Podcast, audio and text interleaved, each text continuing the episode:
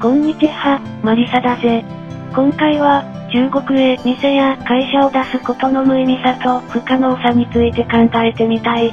この話は日本の YouTuber さんでも説明されておられる方は多いが、それをめちゃくちゃシンプルに解釈してみるぜ。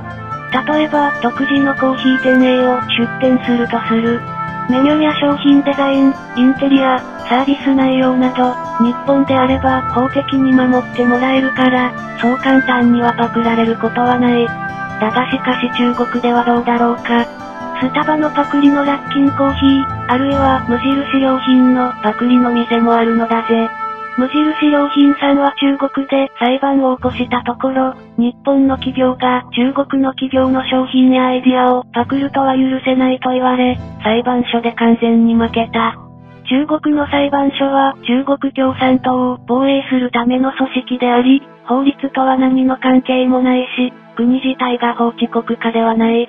中国へ進出する企業が、長期的に人間性を維持したまま、成功することは不可能なのだぜ。確かにアパレルなどでは短期的には低いコストで、迅速なデリバリーも可能かもしれないが、そのコットン、つまり麺は強制労働による産物かもしれないぜ。俺はエゴイストというブランドが大好きだ。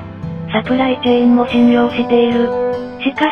現地のサプライチェーンが本当に非人道的な施設と無関係だという確信はあるのだろうか。中国の会社は全てが中国共産党の管理下にある。例外はないのだぜ。それを理解していない日本の方が、未だに多いのではないだろうか。解決策としては、サプライチェーンをベトナムやインドなどに移すべきだぜ。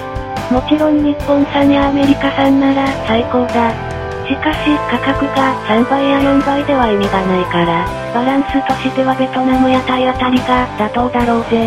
中国は人口が多いし、GDP も考えたら巨大な市場だというのは、全くに間違いであり、それらを理由に中国に出店したら、退却できなくなってしまうのだぜ。とにかく中国には店を出すべきではないのだぜ。さらに IP、つまり、知的所有物の組織的窃盗もあまりにも多すぎるぜ。その中でも千人計画という、まるで漫画のような話は、考えられないくらいにひどい。アメリカのハーバード大学やプリンストン大学の教授までもが、中国に魂を売っていたのだぜ。これらを単に個人的な犯罪として考えるのは無理である。